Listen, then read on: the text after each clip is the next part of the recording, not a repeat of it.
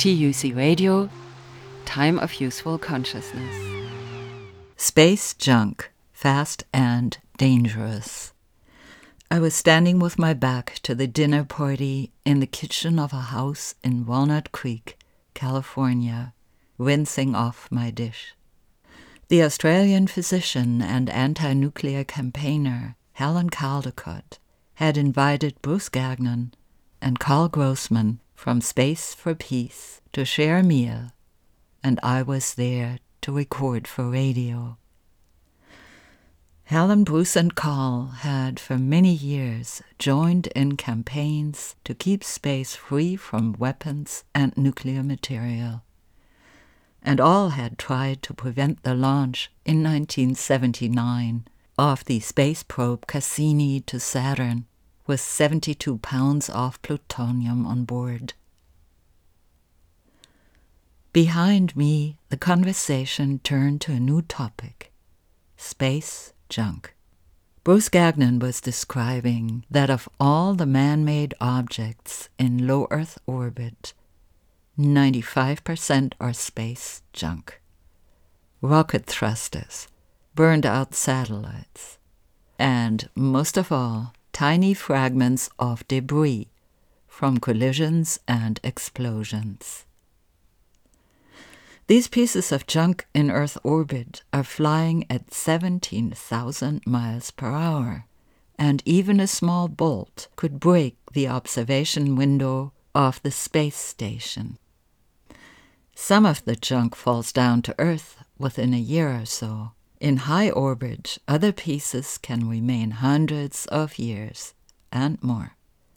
And the debris proliferates, not only because so many more devices are being launched. When debris hits debris, the overall number of junked pieces rises exponentially. I rejoined the group at the table, glad to be among friends. I don't remember the date of the dinner, sometime in 2001, but I do remember the feeling one has when finding out that something is grotesquely insane and a growing danger remains to this day and that space junk is an environmental crisis that's almost completely invisible to most of us, even though it can already be observed in the night sky above. So, here today is an update. Since that dinner in Walnut Creek, the International Space Station had to be moved 29 times to avoid a catastrophic space junk collision three times in 2020 alone. On July 4, 2021, a German think tank entitled Weltgroup released a documentary, Space Junk Fast and Dangerous. The Weltgroup is part of the German media house founded by the ultra conservative media czar Axel Springer. It is such an interesting documentary because it is not done from an environmentalist perspective. The danger from space junk has become so daunting that industry and the military are becoming concerned, but are also going ahead full blast with launches. The interviews with three scientists, Ulrich Walter, Metin Tolan, and Manuel Metz, are conducted in German with English overdub and I hope you get used to hearing the German voices faintly in the background behind the translation. Here's the opening part of the 50 minute July 2021 documentary Space Junk Fast and Dangerous. Our Earth orbit is filling up at an alarming rate. Nearly 6,000 satellites are now circling our planet. About half of them are dead and circle the Earth as space junk. Millions of pieces of debris are also hurtling alongside them in orbit. And the trend is increasing. Space junk can have devastating consequences. It threatens not only manned space travel, but also our satellite dependent digital world. Space junk is and always has been a major topic. How dangerous is space junk actually? Under the current conditions, can we even continue to travel into space? Are our astronauts safe at all up there in the space station? One example a particle measuring just one millimeter in diameter recently smashed into the pane of a module of the space station and damaged it. And I can assure you that had it been one centimeter in diameter, it would have caused a catastrophe. The International Space Station circles the Earth at an altitude of about 400 kilometers. Its speed, 28,000 kilometers per hour. The orbit of the ISS is continuously monitored from the Earth, partly to avoid a collision with debris. But the object that damaged the pane of the observation cupola in 2016 was much too small to have been detected. Perhaps the fragment was just a splinter of metal or a particle of paint. A one centimeter particle, on the other hand, could have been life threatening for the crew, or at least caused serious damage to the space station. Space junk in Earth orbit is dangerous for people on the International Space Station simply because it's moving at very high speed 10 kilometers per second. So here's the thing when something is moving at very high speed, even if it's very lightweight, its so called kinetic energy is very high. The kinetic energy then becomes as high as the energy of multiple kilograms or even tons of explosives, and so you can understand how extremely dangerous it is just to collide with some little screw flying around out there. In June 2011, an unidentified fragment crosses the path of the ISS. The object is detected too late to execute an evasive maneuver. The space station is evacuated for safety, the crew boards the two Soyuz capsules. The object passes the space station at a distance of just 250 meters. Normally, we try to detect the approach of such space junk well in advance. Sometimes, however, objects appear suddenly because they remain unseen for much too long. Examples of such objects include ones with very eccentric orbits, which cannot be measured very often, where the opportunity to measure them is very limited. About twice a year, the ISS executes evasive maneuvers to avoid large debris or dead satellites. An evacuation into the Soyuz capsules is a genuine emergency. And even then, the crew members need enough time.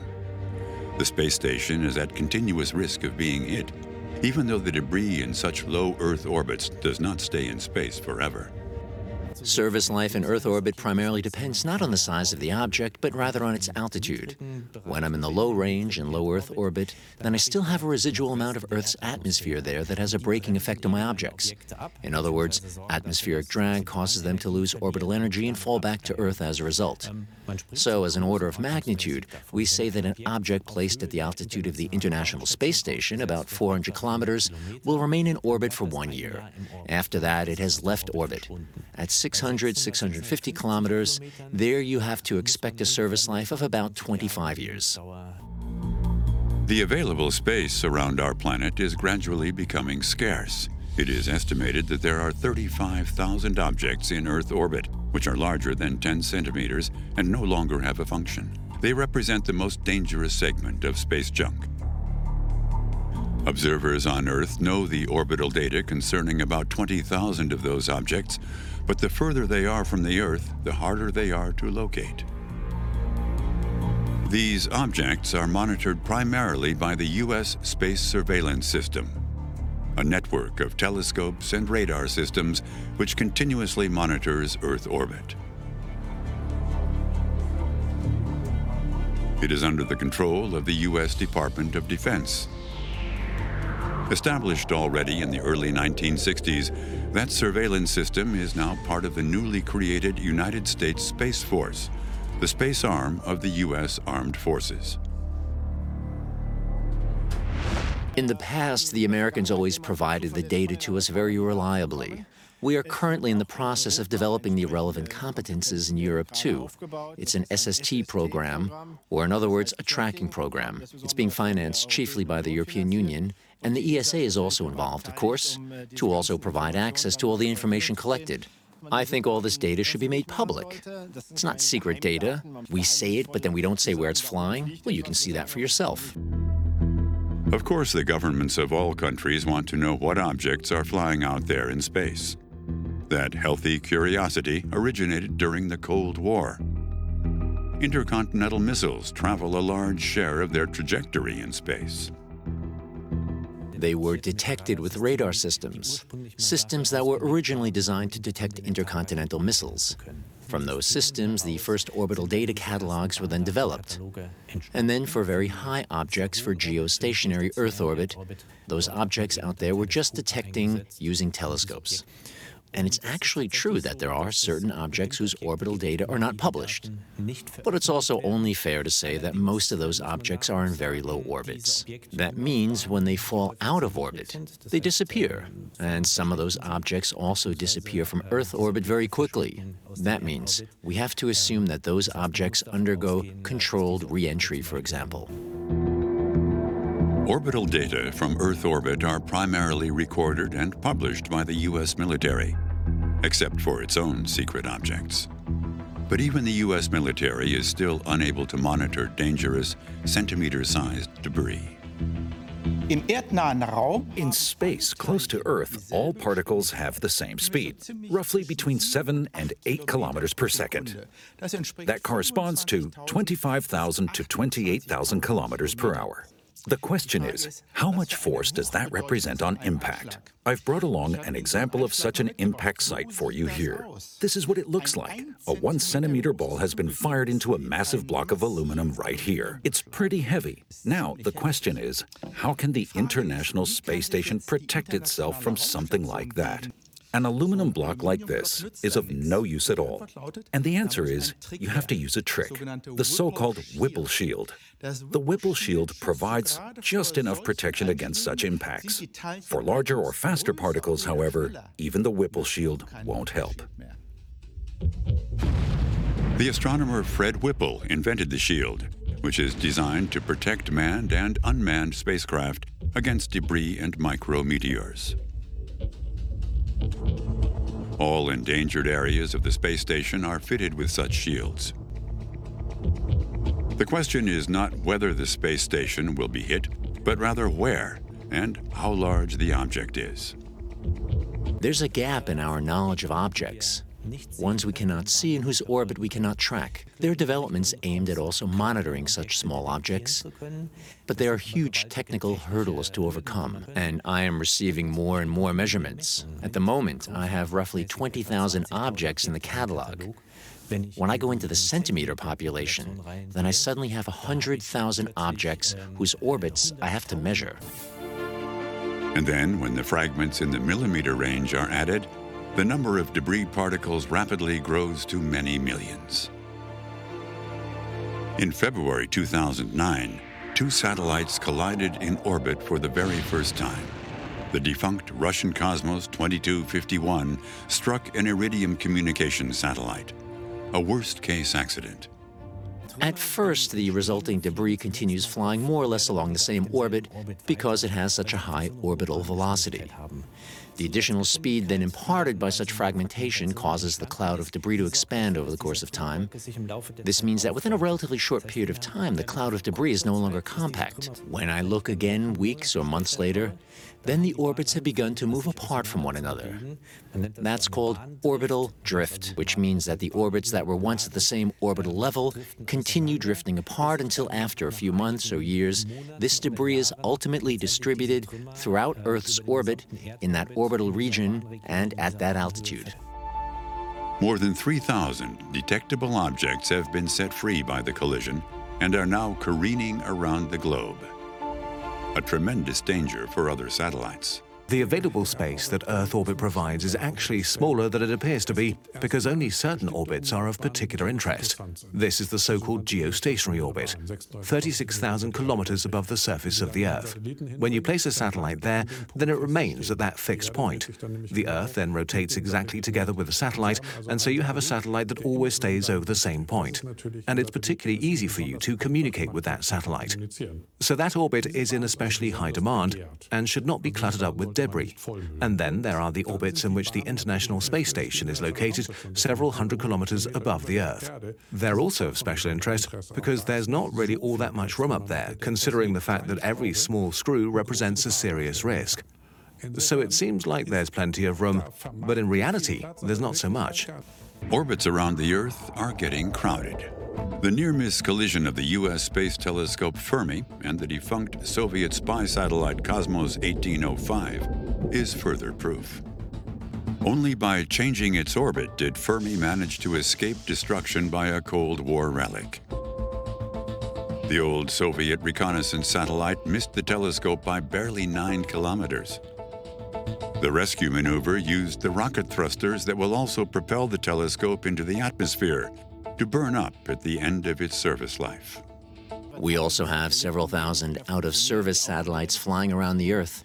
And that's, of course, an issue when we consider space as infrastructure. And infrastructure all cluttered up with rubbish is not a good one. Without communication satellites, Earth observation and weather satellites, or navigation satellites, the digitized world as we know it today would no longer work.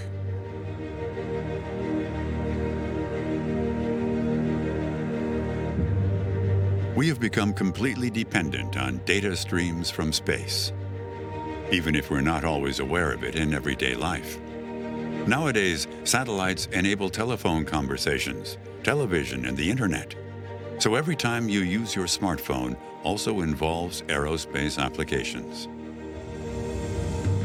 Today, the orbits around the Earth are an important and sensitive economic factor, one that every country tries to safeguard for itself. The new German space radar Gestra, for example, will also provide for greater security in space. A national system enables a country's own independent assessment capability. That means that we can use it independently from other nations to determine what's out there in space and whether danger threatens our satellites. This state-of-the-art radar system comprises 256 separately controlled transmitters and receivers and can monitor objects in low Earth orbit around the clock. In that way, Gestra provides continuously up-to-date situational awareness in space. But the acquired data are also added to the European Orbital Data Catalog. The system is designed to monitor low Earth orbit. That means we can detect objects orbited at an altitude of between 300 kilometers and 3,000 kilometers and the system itself is a so-called phased array radar. Phased array means that the direction in which we look need not be determined by the mechanical rotation of an antenna, but rather can be set up purely electronically. This enables us to search a large area in space in a very, very short period of time, laying out a search grid with which we can then detect objects that fly through that search grid, and then we can track their orbit. The radar is operated from the Space Situational Awareness Center of the German Armed Forces. And the system will also make it possible to achieve gradual independence from the U.S. American Orbital Data Catalog. Every rocket launch leaves space junk in orbit, and the limited service life of satellites only makes matters worse. Depending on the altitude of their orbit, those defunct satellites then continue to drift in space for a very long time. The extreme conditions that prevail there cause materials to fatigue very rapidly. And as a result, many objects break up on their own into smaller fragments, which are in turn distributed around the globe where they endanger manned and unmanned spacecraft. So, how was it back then with the space shuttle? Well, first of all, the space shuttle was much smaller than the space station, and missions only lasted one or two weeks. And that's why, according to NASA, only one out of a thousand missions were at risk. And that, in turn, was the reason why the shuttle had no protection. NASA told us astronauts that if an object hits the shuttle, you'll just have to put on a pressure suit and return to Earth immediately. Of course, the shuttle did suffer impacts from time to time, but they were only very small particles and therefore caused only relatively minor damage. The space shuttle was designed to be NASA's workhorse. The two space shuttles that Americans lost cost the lives of 14 astronauts. Though neither of those accidents was caused by space junk, the space shuttles were not invulnerable to debris hurtling through space. There were numerous near-miss collisions with objects in space, like this piece of junk that flew past the tail of the Atlantis on mission STS-43. Nor were small impacts rare. Hits like these in the flight deck panes of the space shuttle could have been fatal had the debris been a little larger. Extensive damage was documented during every routine inspection upon return from space. Especially after the missions involving the Hubble Space Telescope, which circles the Earth at an altitude of about 550 kilometers. Numerous impacts were identified. The Hubble telescope was transported into space in the cargo bay of the Space Shuttle Discovery and placed in orbit. Five more shuttle flights then returned to the telescope on repair and maintenance missions. And technicians regularly found a large number of impacts in the space shuttles upon return to Earth.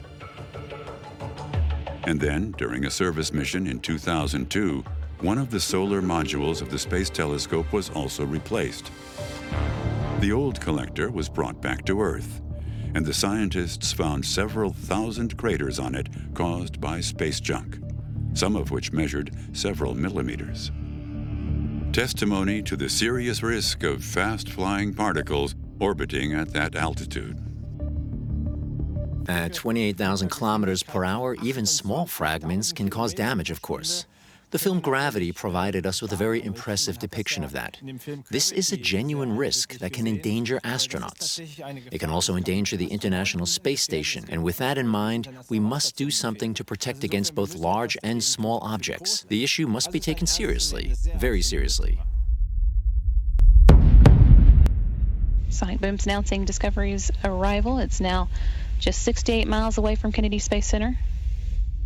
27,000 the double sonic boom announces the return of Discovery after a mission in Earth orbit. NASA's space shuttles completed a total of 135 space flights, and ultimately, it was pure luck that no third accident occurred, caused by a large enough piece of space junk crossing the path of the space shuttle.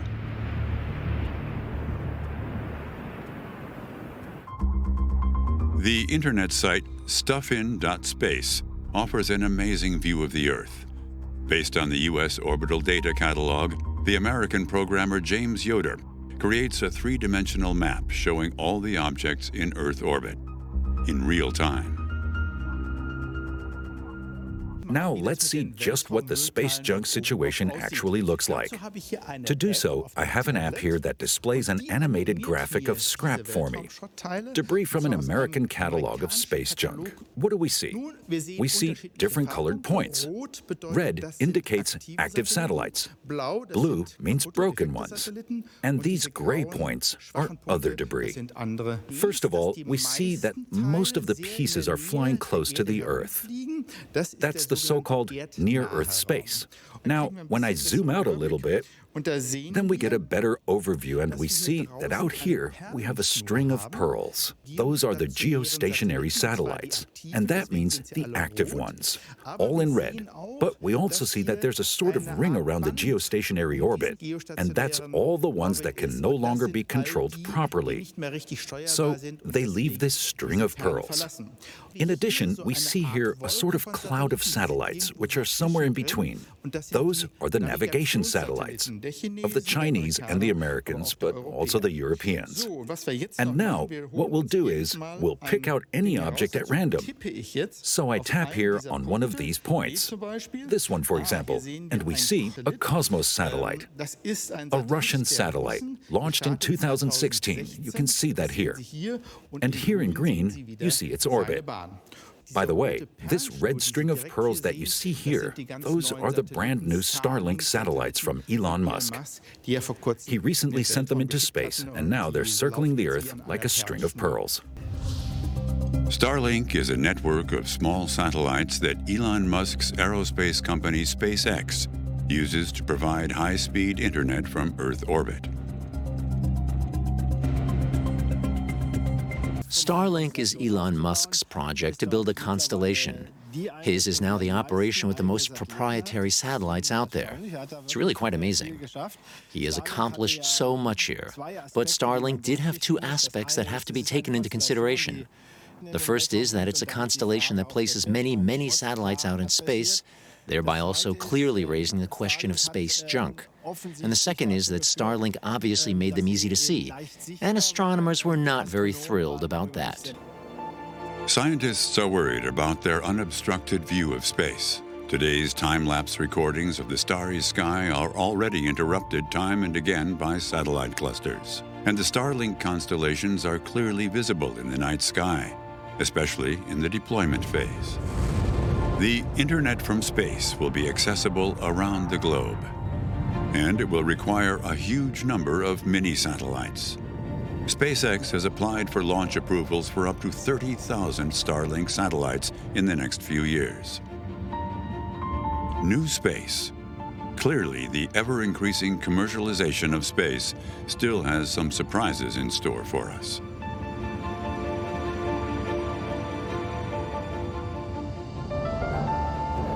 The once ridiculed SpaceX idea of landing the first stage of a Falcon rocket autonomously for reuse has already become routine. This does not prevent space junk, however, because the upper stage of Elon Musk's rocket remains in space. It takes multi stage rockets to reach Earth orbit, and the upper stages that remain in orbit are what actually cause the big problem.